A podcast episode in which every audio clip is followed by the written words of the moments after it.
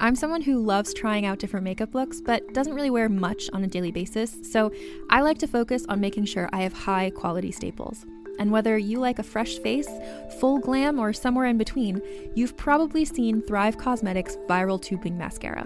I've certainly seen it everywhere, you know, the one in the turquoise tube?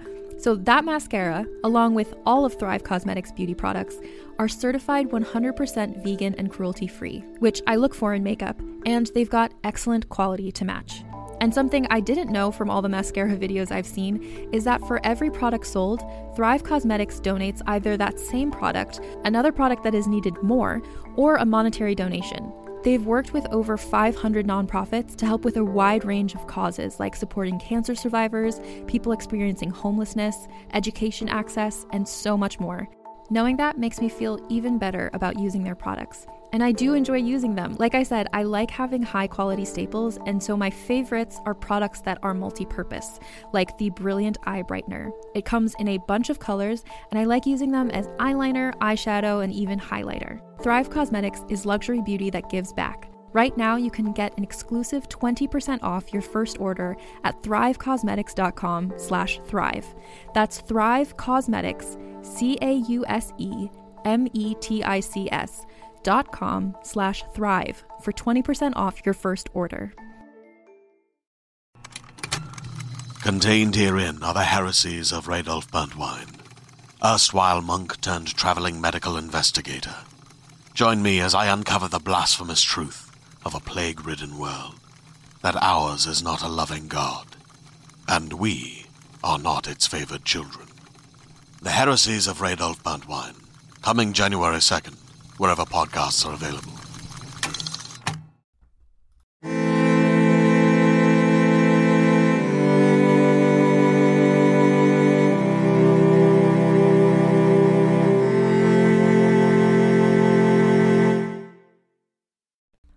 Hello and welcome to another episode of Vulgar History, the feminist women's history comedy podcast with me, your host, Anne Foster. And today is the eighth and final episode of this season, which has had the theme Women Trapped in Towers and the Assholes Who Put Them There. And this is a surprise episode for me, and I guess not for you, because I told you last week I would be doing another episode, but I had 7 stories all figured out, and then out of nowhere I found, I don't even remember how I came across this image, just one of the zillion cool history image accounts I follow on Instagram. I have to assume I saw a portrait of a woman and I was like, wait, who is this? And then I started reading about her and I was like, wait, this is a great story. And so here we are doing a sudden podcast about it. I usually, up until now, every season I've gone, have I? Well, I guess not the first season. But I usually like to go in chronological order so I can sort of explain where people are in the history as related to the other women we're talking about. So this is going back a bit. This all happened long before the saga of Sophia Dorothea that we talked about last week. And who we are talking about is Doña Ana de Mendoza de la Cerda y de Silva Cifuentes, Princess of Eboli, Duchess of Pastrana, a woman with 11 words in her name and a goddamn eye patch on her beautiful face. So my references are Wikipedia, an article from queencityclassicalfencing.com by Scott Wright called The Princess and the Eye Patch. Why did a fencing blog write about her? We'll explain. An article from Daily Art magazine by Joanna Kasubowska called Rebellious Princess of Eboli. And then an article called Difficulties with a Capricious Princess Led to Inquisition for St. Teresa of Avila from nobility.org. And then also, we're going to be talking about St. Teresa of Avila, or potentially it's pronounced Avila. So I researched her a bit on Catholic.org. So here's the deal. I'm going to put a picture of her up on the Instagram at the same time this episode is published, so you can just understand what I'm talking about. But it is a glamorous, every portrait of her is a glamorous, beautiful woman, dark hair, pale skin, from the 16th century, and she is wearing a goddamn eye patch. Like, not a subtle eye patch, like a full-on, like, black, like, is she a pirate? Like, eye patch. in every portrait. And that's where I was like, wait, what is going on with this eye patch lady? And the story is great. And here we go. So, Doña Ana de Mendoza de la Cerda y de Silva Cifuentes was born on June 29th, 1540. And from what I can ascertain, Doña is the Spanish way of saying Lady Anna. So we're just going to call her Anna, or Anna, I guess. She was. So this is, we're dipping back into, this is when we talked about, what was her name? Isabel of Portugal, Isabella of Castile. Like, we're getting into that period of time where there's all these little, the relationship between the various kingdoms of Spain and with Portugal. And they kind of go back and forth quite a bit. And honestly, after reading Anna's story and after reading Isabella's story, and then I've been reading about King Enrique IV, aka El Impotente, because I'm going to be doing a special podcast about that on Patreon. I'm just like, I think I'm in a mood to really lean into this kind of like Spanish and Portuguese 16th century situation, because everything is just like wildly interesting. It's like, I don't know if this is more interesting than like Tudor era England, or if it's just like I know so much about Tudor era England, it kind of doesn't surprise me anymore. But this is like, everything is just ratcheted up. The drama, the assassinations, everything is so extreme compared to other history I've read. I'm just like, I need to like read much more about the history of Spain and Portugal. So Anna was born 1540. Just to put us in a time and place, let me just see. Queen Elizabeth I of England was born 1533. So we're looking at a similar time period to that is when Anna was a child and growing up. But across the pond over in, she was born in Spain. I think Spain had united by now under Isabella and Ferdinand. So Anna was the daughter of Diego Hurtado de Mendoza de la Cerda, Duke of Francavilla, and Prince of Melito, Viceroy of Aragon, and her mother was Doña Maria Catalina de Silva y Andrade, Countess de Cifuentes. So that's why Anna's name has all those words in it, because it's all of her parents' titles. So she was, therefore, a little baby and a member of the powerful Spanish noble house of Mendoza. Anna endured what appears to be a dysfunctional home life as a child, including the embarrassment of her father's infamous philandering, something not accepted in 16th century Spain, which was like a very Catholic place to be. And, well, the thing is, like, when I say very Catholic place to be, it's like, yes, but also weren't all the popes like having lovers and was Catholic? Like, it's not to say like very Catholic and that meant everyone was behaving really well, but it's just like publicly everyone was supposed to be very, I think this was after the whole Isabella of Castile was the queen, like she really enforced a certain kind of like Queen Victoria in the Victorian period, just kind of like, here's my expectation, everybody should behave very well all the time. So her father, infamous philanderer, not caused some scandal, obviously. Little is known of Anna's childhood, but she was described as passionate, intelligent, religious, and rebellious in her youth. And then here's a section I call the fencing incident. So it is alleged that around age 12, she lost her right eye in a fencing duel with a servant. Numerous and widespread explanations for Anna's eye patch abound. However, absolutely no evidence has come to light to support these claims. But she did always wear a black eye patch in all of her portraits, and this seemed to accentuate and add to her great beauty and appeal. And that's the thing. If myself and I think the other people who wrote essays that I read about this, all the essays kind of start with like, so I saw a picture of this 16th century Spanish noblewoman with an eye patch, and I was like, who's this? And I'm like, that is exactly what happened to me as well. I was just like, wait, what's going on with this eye patch? So it really added to her mystique and beauty. So this was maybe a fencing accident, but it may also have been a horse accident or maybe a congenital eye condition, such that. So in 2012, and I'm not sure who paid for this, but Dr. Enrique Santos Bueso of the Neurological Unit in the Ophthalmology Department at the University Hospital Clínico San Carlos examined, he was hired to do this. I do not know why, but I'm glad they did, because here's some info. He examined Anna's portraits and contemporaneous writings about her to try and figure out what happened to her eye. And he's an ophthalmologist. So he looked at her portraits and saw what people wrote about her, and he was just like, this is, I didn't write all the quotes from him, but he was kind of like, this is really hard to do because paintings have artistic license, and I don't know, like, is that what her, you know, other eye looked like, etc. But ultimately, he determined it was likely a traumatic injury rather than a congenital condition. So maybe a fencing incident or a horse incident, something happened to her eye and she lost her eye. But that's based on looking at portraits, so like, what?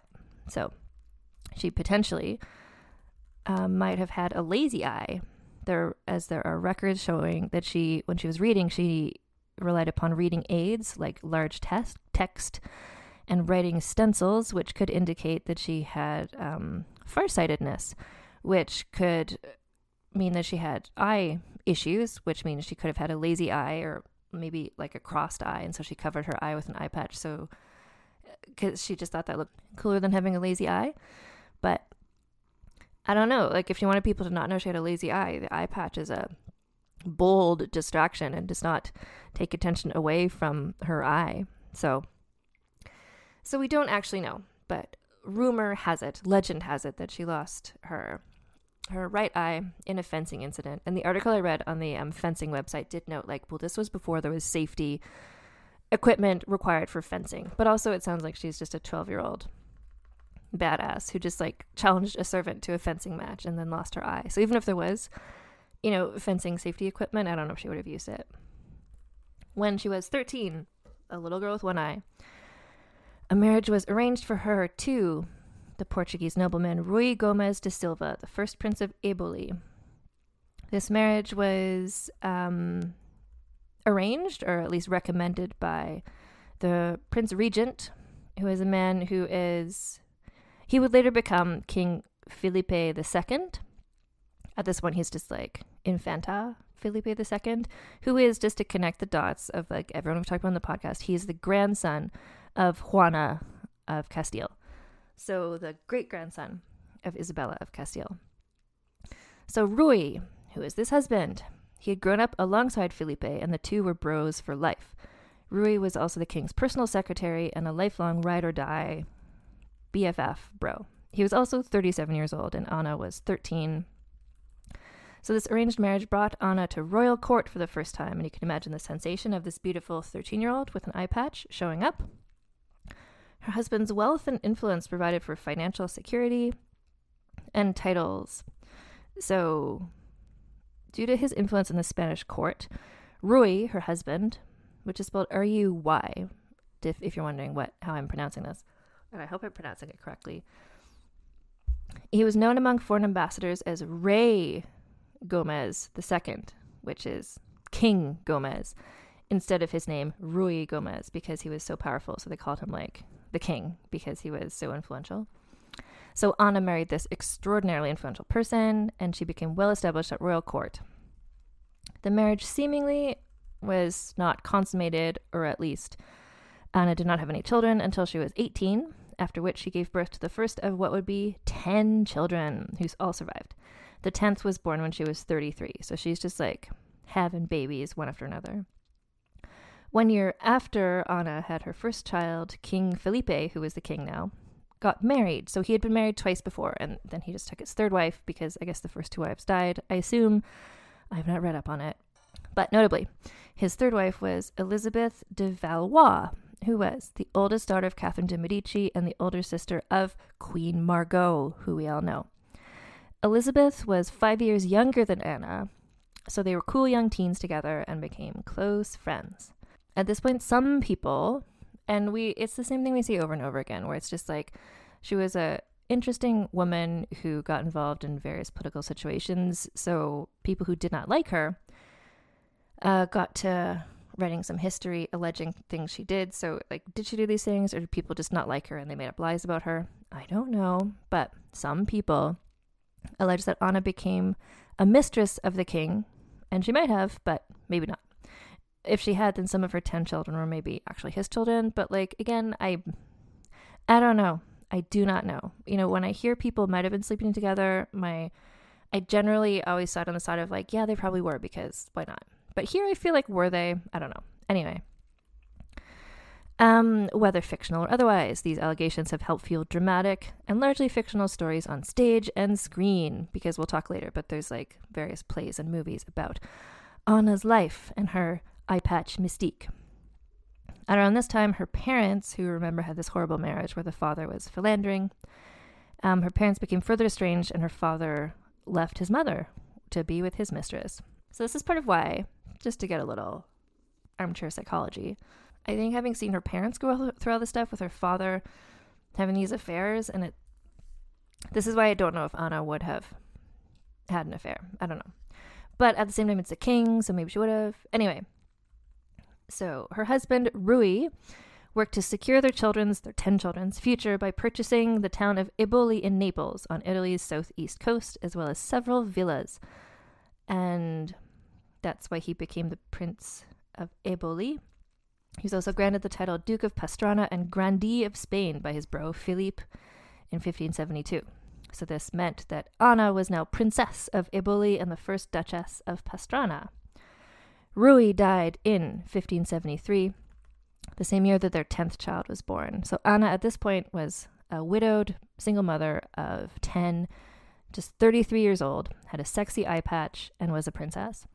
In grief, Anna and her mother moved to the San Jose convent in Pastrana, which Anna had helped fund a few years earlier. And this is where we get into some info re Teresa of Avila.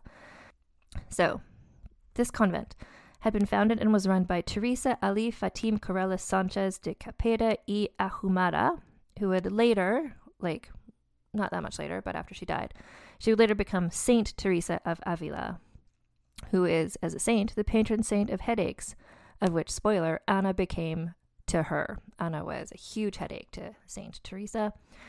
So while staying at this convent, Anna became known as the Princess Nun, because she was a princess and she was also kind of being a nun. So Teresa had been born in 1515. So she's 30-ish years older than Anna. Teresa, her father was rigidly honest and pious, but he may have carried his strictness to extremes.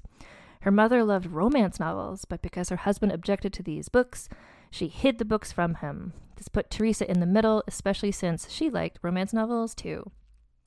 Her father told her never to lie, but her mother told her not to tell her father, so she was just in the middle of this, like, feels, frankly, very modern situation torn between her two parents. So, Teresa, when she was 7 years old, she convinced her older brother that they should go off to the land of the Moors, which I think is Turkey, and beg them, out of love to God, to cut off our heads there. So, she wanted to go and, like, martyr themselves. They got as far as the road from the city before an uncle found them and brought them back. So again, Teresa, who is the woman who owns the convent where Anna goes, was clearly a headstrong person as well. As a teenager, Teresa cared only about boys, clothing, flirting, and rebelling. When she was 16, her father decided she was out of control and sent her to a convent. At first she hated it, but eventually she began to enjoy it, partly because of her growing love for God, and partly because the convent was less strict than her dad. Still, when the time came for her to choose between marriage and religious life, she had a tough time making the decision. She'd watched a difficult marriage ruin her mother, or the arguments between her parents. On the other hand, being a nun didn't seem like much fun. She finally chose religious life, and she did it because she thought it was the only safe place for someone as prone to sin as she was. So she was, like, rebellious and didn't take well to authority and liked boys and clothes and flirting, but she, like, didn't like that about herself, and so she was just like, I'm a bad person, so I should become a nun because that's the best place for me. For the next 18 years, Teresa tried to be as good a nun as possible, but found it challenging. Part of the reason for her trouble was that the convent was not what she thought it would be like. Like, she thought this will be like a very monastic place where, you know, everyone's just praying all the time, and, you know, there's no clothes or boys or fashion to distract us. However, many women who had no place else to go wound up at the convent, whether they wanted to be nuns or not. They just kind of, like, showed up there. These women were encouraged to stay away from the convent to cut down on expenses because too many people were going there. What Teresa saw was that nuns would arrange their veils attractively and wear jewelry. Prestige depended not on piety, but on money. So it was just the same, like, strict class divisions that there were in the world. There was a steady stream of visitors in the parlor and parties that included young men. So really this convent she ended up at sounds a lot like a university dorm type situation. What spiritual life there was involved hysteria, weeping, exaggerated penance, nosebleeds, and self-induced visions. So she was just like, this is not for me. At the same time, she was very popular and she liked to be liked. She found it easy to slip into, quote, a worldly life, which is just like falling back into liking boys and flirting and jewelry and clothes. Let's see. Teresa got involved in flattery, vanity, and gossip. Then she fell ill with malaria. When she had a seizure from the malaria, it seemed so obvious that she was dead that after she woke up 4 days later, she learned they had actually dug a grave for her because they thought she was literally dead. Afterwards, she was paralyzed for 3 years and never got completely well. Yet, instead of helping her spiritually get closer to God, her sickness became an excuse for her to stop praying completely. So when she was 41, a priest convinced her to start doing praying again. It just sounds, this whole thing is just like, I was reading this and I'm like, how did she become a saint? Like, this doesn't sound like the sort of behavior that gets rewarded by becoming a saint. Anyway, when she was 41, a priest convinced her to try praying again, and she did, and it turns out now she's really good at it. For instance, things would happen, like her whole body was raised from the ground. If she felt like God was going to levitate her, she stretched out on the floor and called the nuns to sit on her and hold her down. But she was not excited about the fact that she was having magic God things. She begged God very much not to do this anymore in public. But still, she was still really very much dependent on friendships and being around other people, and that was getting in the way of her being like a good nun or whatever. She was very attached to her friends until God told her, apparently directly, "No longer do I want you to converse with human beings, but with angels." And then through that advice, she got the freedom that she'd been unable to achieve before, and so she gave up all her friends, and God came first in her life. Her friends, though, were like, wait, we don't like this. So they did not like what was happening to her, and they got together to discuss some remedy for her. Concluded she had been deluded by the devil, they sent a Jesuit priest to analyze her. The Jesuit reassured her that the experiences were from God, but soon everyone was making fun of her. This just sounds like this is not a cool convent like in Whoopi Goldberg and Sister Act. This is just like, and she's been here for such a long time. I'm just like, maybe move on? Like, is this the place for you, Teresa? So one confessor, like I guess a priest she went to, was so sure that her visions were from the devil that he told her to make an obscene gesture called the fig. I don't know what that is, so let's just imagine like raising your middle finger every time she had a vision of Jesus. What? Why?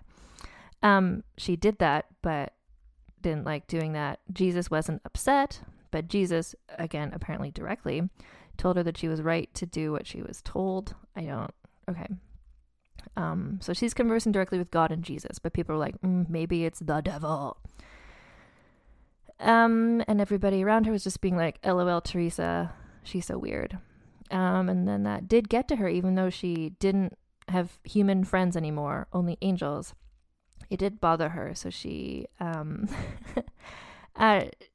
complained to her closest friend about the hostility. So she still did have one friend, apparently, and gossip that surrounded her, and everyone was making fun of her. And then Jesus, I don't know if Jesus is the person she was complaining to. Anyway, literally Jesus told her, "Teresa, that's how I treat my friends." And Teresa responded, "No wonder you have so few friends." Jesus, like, reading this story made me feel like I need to read maybe some more stories about people who became saints, because what a saga. So anyway, she decided after this convo with her BFF Jesus that she needed to reform her order of nuns, which were the Carmelite nuns. So age 43, Teresa became determined to found a new convent that went back to the basics of a contemplative order, like people who just do praying and not all this other stuff. A simple life of poverty devoted to prayer. When plans leaked out about her first convent, St. Joseph's, she was denounced from the pulpit, told by her sisters she should raise money for the convent she was already in instead of inventing her own one, and was threatened with the Spanish Inquisition, which was still a thing that was happening. Remember when Isabella and Ferdinand started, or like really sped things up with that. So the Spanish Inquisition, which were just the Catholic people who would like torture people who they thought weren't being Catholic in the right way. So in fact, the town started legal proceedings against her. But in the face of all of this, she went around calmly as if nothing was wrong because God and her BF, Jesus, had told her to do this. And so she knew it was the right thing to do. And she did end up creating the Convent of St. Joseph's, where she spent much of her time writing her life story, her autobiography. She wrote this book not for fun, but because she was ordered to, I guess, by God. Many people questioned her experiences. Maybe she wasn't ordered to by God. Maybe she's ordered to by the Spanish Inquisition. Anyway, many people questioned her experiences, and this book would clear her or condemn her. So because of this, she used a lot of vague writing in her book, following a profound thought with the statement, "But what do I know? I'm just a wretched woman." Oh, she was ordered. Okay, the Inquisition told her to write her life story, sort of like testimony. So the Inquisition read it, and they liked it. And so they cleared her. They said, "Guess what? You're not an infidel," or whatever. By now, she's aged 51, and Teresa felt it was time to spread her movement of having nuns go back to the basics. So she braved burning sun, ice and snow, thieves, and rat-infested inns to found more convents. And then she was summoned to Pastrana to visit with Ana de Mendoza and her husband Roy and their 10 children. So Teresa arrived dramatically in a cart covered with curtains, and when she arrived, Anna's mother fell on her knees and beat upon her breasts because she was so excited to see her. So Roy and Anna had invited Teresa to town to found a monastery for men and a convent of barefoot nuns for women. Anna and Roy were keen to get in Teresa's good books because they'd heard how cool she was, and they wanted to elevate their status by hanging out with her. Teresa, though, had been forewarned by the other nuns about what Anna was like, in the sense of she had a very difficult personality. In Teresa's memoirs, she says, "I found the princess, Anna, and the prince Rui Gomez, who received me very well. They gave me a private apartment, which was more than I could have expected because the house was so small that the princess had had much of it pulled down and rebuilt, not the walls, but many things. We were there for 3 months, hard times, the princess asking me things contrary to our religion. I had even determined to leave rather than give in, but the prince Rui Gomez, in his gentle way, he was very gentle and sensible, made his wife come to reason." So Teresa and Anna, as does not surprise me, they're both very strong-willed people, and they did not get along. So Teresa did not care for Anna's domineering character. This was largely because Anna wanted to see what Teresa looked like, but Teresa always, like 24 hours a day, kept a veil over her face so no one could see her face. Anna, and like what could be more relatable? I feel like, I just want to see your face. Anna just really wanted to see what Teresa looked like. So she was always peeping through the windows and keyhole, hoping to surprise Teresa in one of her trances, because when Teresa was like communing with God and Jesus, maybe her veil would come off, I guess. Teresa laughed at what she calls Anna's stupidity, but in the end, this constant prying worried and became intolerable to her, which, like, understandable too for Teresa. If every time you're in a room by yourself, you have to worry that Anna is like peeping through the keyhole, like that would be annoying. Anna also really wanted to read Teresa's memoirs, and she kept bugging her to try and read the memoirs. When Teresa refused, Anna wrote to Teresa's superiors, like I guess the head church people, asking them to order her to let her read the manuscript. And the superiors agreed that she could. So Anna, quote, greedily read the memoirs. They excited her imagination. And like all talkative women, feeling the necessity of imparting her feelings, she committed the breach of confidence of giving the manuscript to a bunch of her servants and her ladies-in-waiting and pages.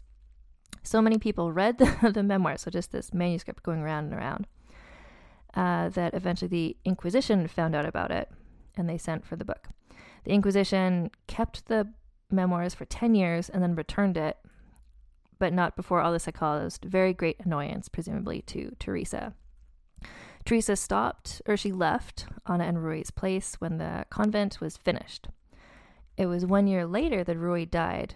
His last moments were aided by two barefooted Carmelite friars who came from Pastrana. So, again, back to Anna. So once Rui died, Anna and her mother decided to move to the San Jose convent that they had helped finance and that they had commissioned Teresa to create. So they arrived with all their luggage and their maids. They demanded to be treated like royalty, with servants approaching them on their knees, which is a bit much.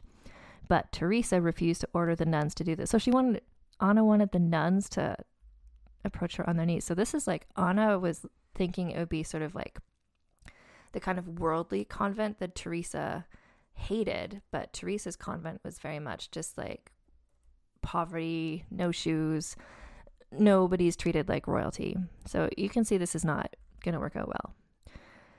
Although Anna did stay there for 3 years.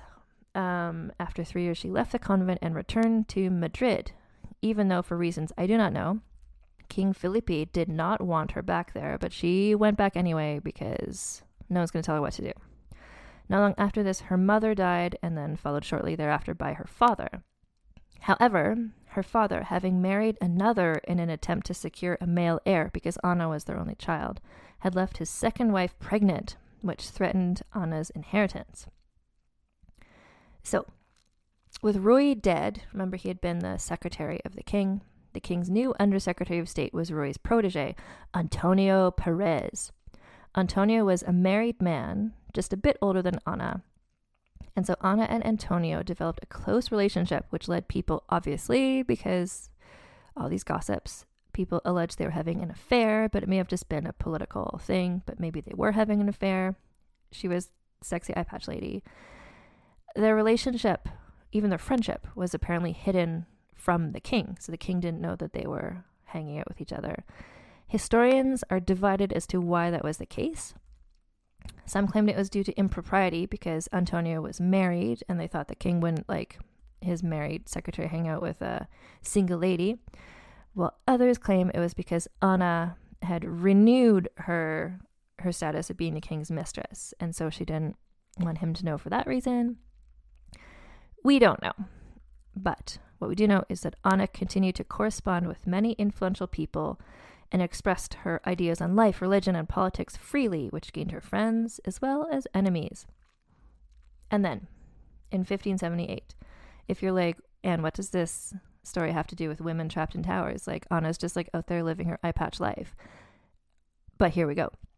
So in 1578, Antonio Perez instigated the murder of Juan de Escobedo, a servant of the king's half-brother, Juan de Austria. So, okay, again, Antonio, Anna's new friend, was behind the murder of a servant of the king's half-brother. And apparently King Felipe had authorized this because his half-brother was up to no good, I guess.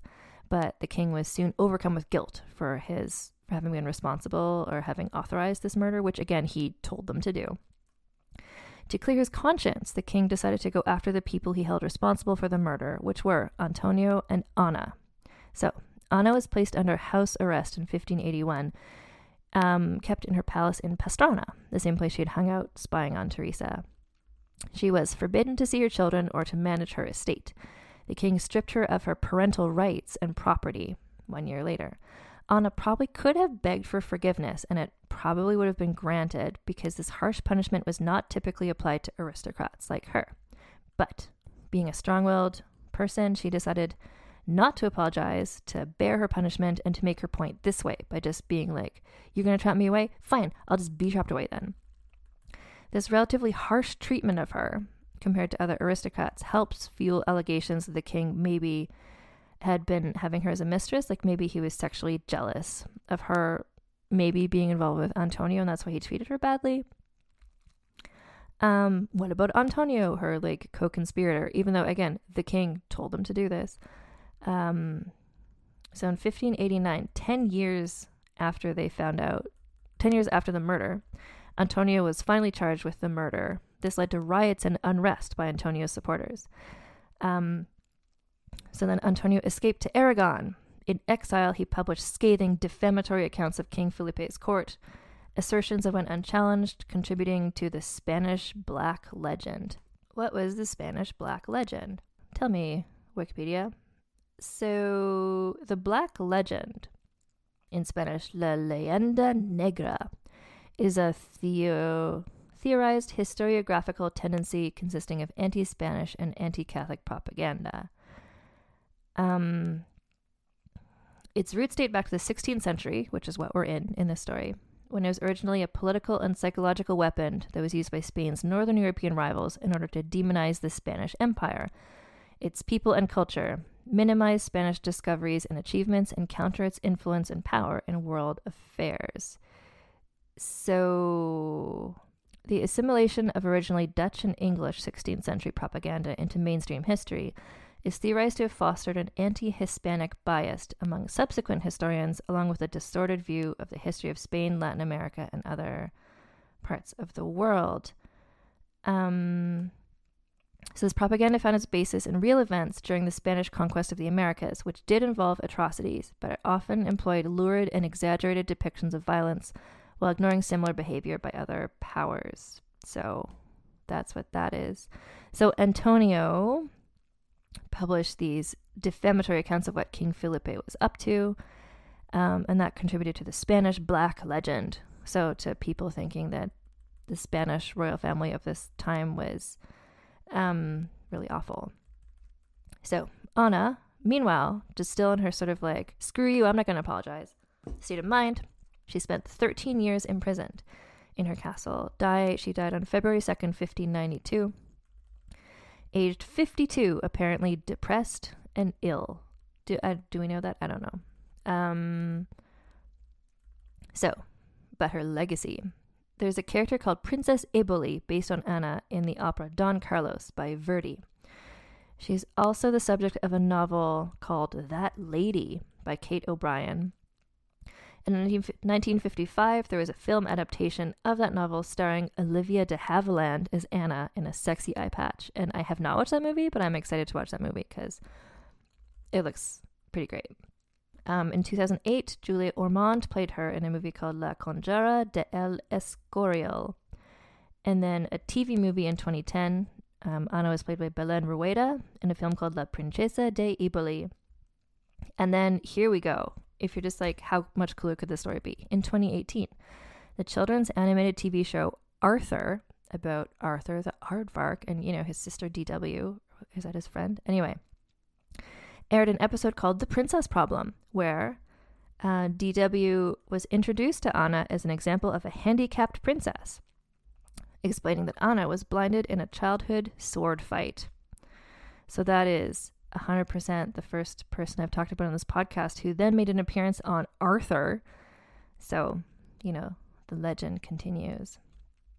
And that is Doña Ana de Mendoza de la Cerda y de Silva Cifuentes, Princess of Eboli, Duchess of Pastrana.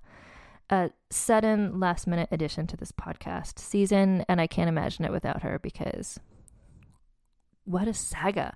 Well, and then this is where I was like, oh, I don't know if there's enough stuff about her to make a whole podcast episode, but then I got the stuff about Teresa and I'm like, oh, here we go.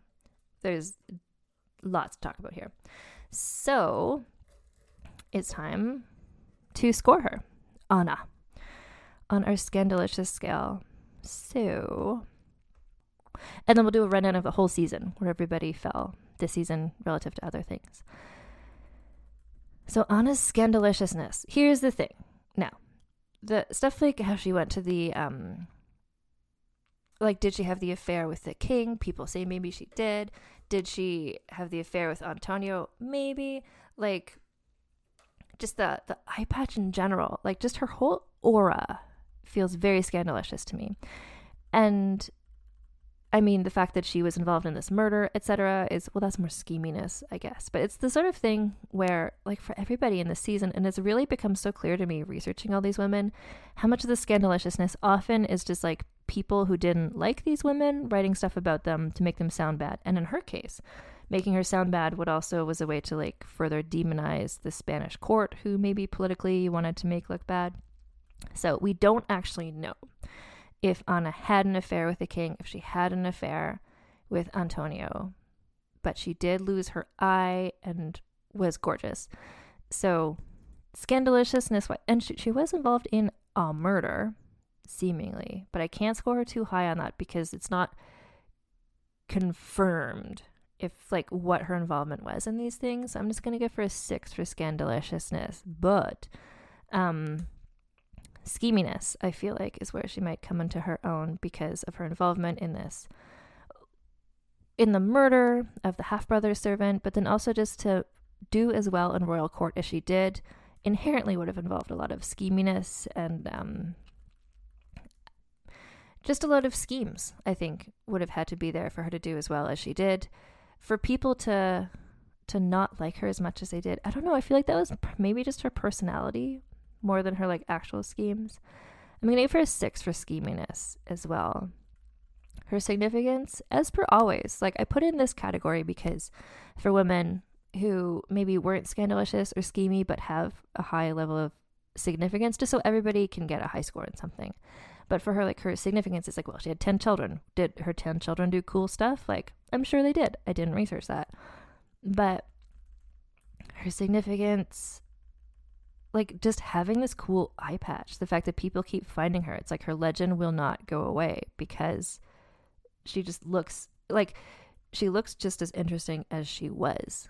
Her significance level, though, I don't know, but she did. She funded Teresa creating these convents, which was surely significant, like being one of her patrons. I'm going to give her a 5 for significance. The sexism bonus, I'm giving her a 10, like a full 10. And that's because she, just the way that, well, like the fact that she and Antonio were both involved in this murder, allegedly. And then she ended up being in jail for 13 years. And he just like went off to like live his life is super sucks. And then, well, just the way that she was treated, like just the fact that she was treated in this way by everybody because she was, you know, like a strong woman who said what she thought. Although, like, which is not to say she wasn't also an asshole. Like, she wanted the nuns to treat her like royalty and approach her on their knees, like, when she was also supposed to be a nun. Like, she sounds like a nightmare person. But also, the double standard of how she was treated versus how Antonio was treated, that's a 10. So then we get to, what's this? So that's a 27 for Anna, which puts her, let's see, oh, right in the middle of, so Margaret Pole from the season also got a 27. Isabel of Portugal also got a 27. So we'll go through the season. Margaret of Anjou got a 26. Margaret Pole, Ana de Mendoza, and Isabel of Portugal all got a 27. Arbella Stewart and Margaret Douglas, her grandmother, both got a 28. Sophia Dorothea of Celle, our beloved SD, got a 31. And then Queen Margot, Marguerite de Valois, is the top of the charts with a 37.5, the highest score anyone has ever gotten in Vulgar History.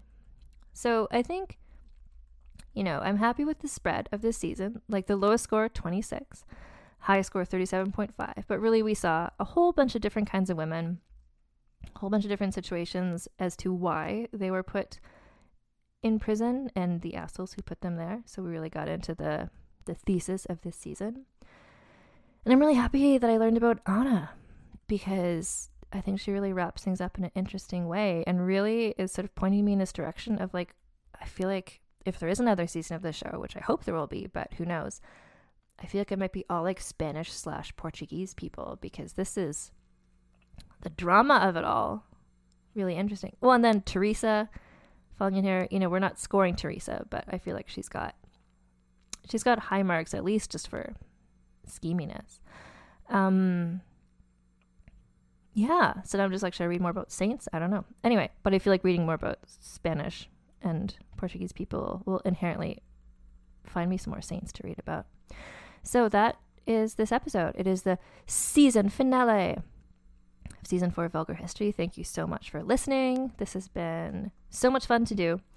And just a reminder of some things you can look at. So if you're just like, no, Anne, don't go away, I need more of your beautiful vocal fry talking about stuff. So on my Patreon page, which is patreon.com/AnneFosterWriter, if you pledge money there, there's an archive of my past bonus episodes there. And then I'm also doing at least one bonus episode per month. Often these are the So This Asshole spin-off, talking about various men, often various men who were involved in the stories we did this past season.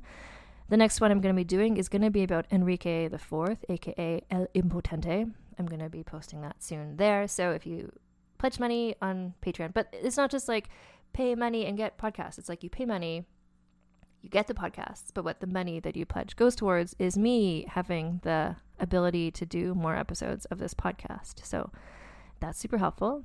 Another super helpful thing you can do just to try and help the podcast succeed, because the better it does, the more I am able to devote time to doing more episodes of it. The easiest thing you can do is to go onto your preferred podcast listening place and to rate us 5 stars and give a nice little review and to subscribe. If you're listening somewhere where there's not a place to put reviews, like I know from my stats, a lot of people listen to this on Spotify, for instance, and I don't think there's a place there to review. So you can just like sneak into some other podcast app, like the Apple one or whatever, put a little review there, like even if that's not where you listen. Super appreciate it. And my merch store is also there. That's another way that the money from the merch goes towards me and this podcast and hopefully being able to do more episodes.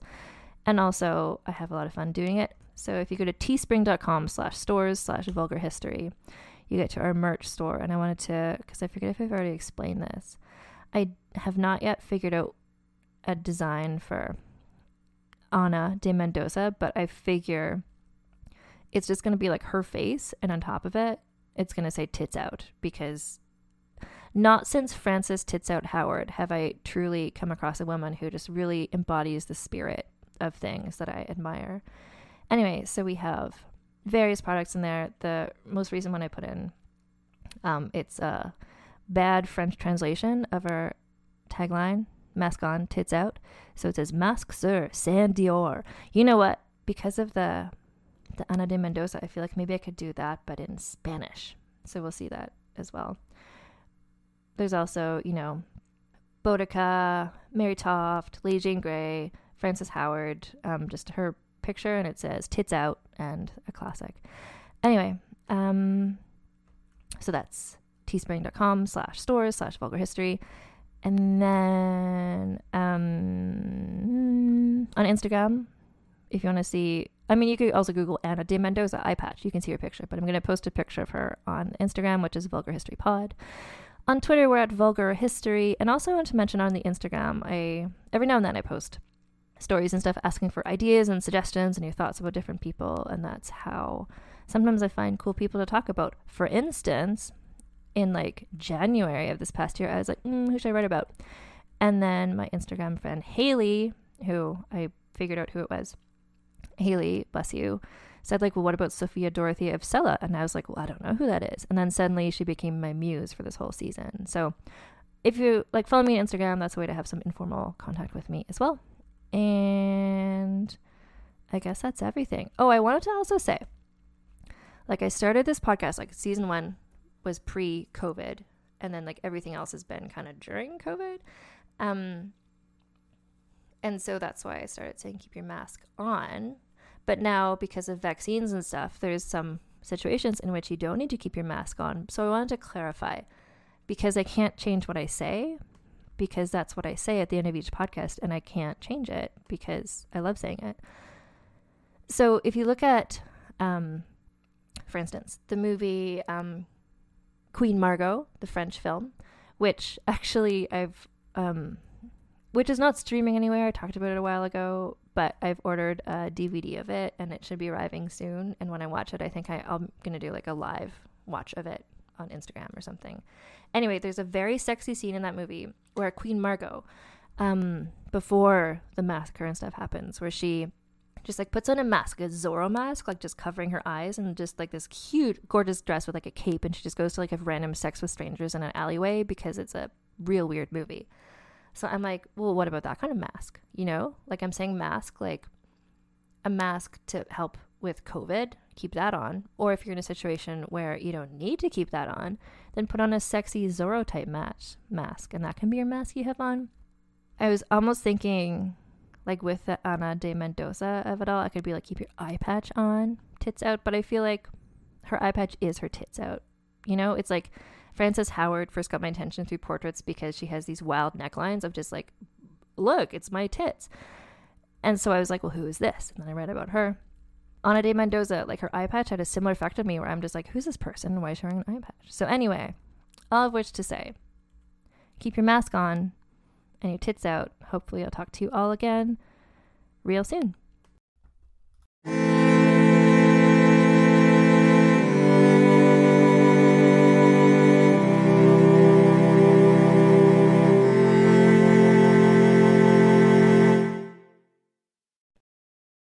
Hey there, this is Justin Bartha. I made a funny new podcast, King of the Egg Cream. It has the greatest cast in the history of podcasts with actors like Louis Black. I'm torn by my feelings for two women. Bobby Cannavale. You can eat it, or if someone hits you, you can put it on your cut. Melanie Lynskey. I wonder what these marvelous things are that look just like boiled chicken feet. Jason Ritter. I can break things and pick locks and kill people. Michael Stuhlbarg. The whole point is to inspire people that they should make themselves better. Ari Grainer. No, don't whet its appetite. What are you, an idiot? Me, Justin Bartha.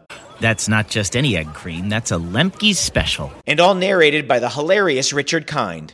This is the story of Harry Dalowitz. And how he rose from nothing to become New York's King of the Egg Cream. So if you like funny true stories, come listen to King of the Egg Cream, available wherever you get your podcasts.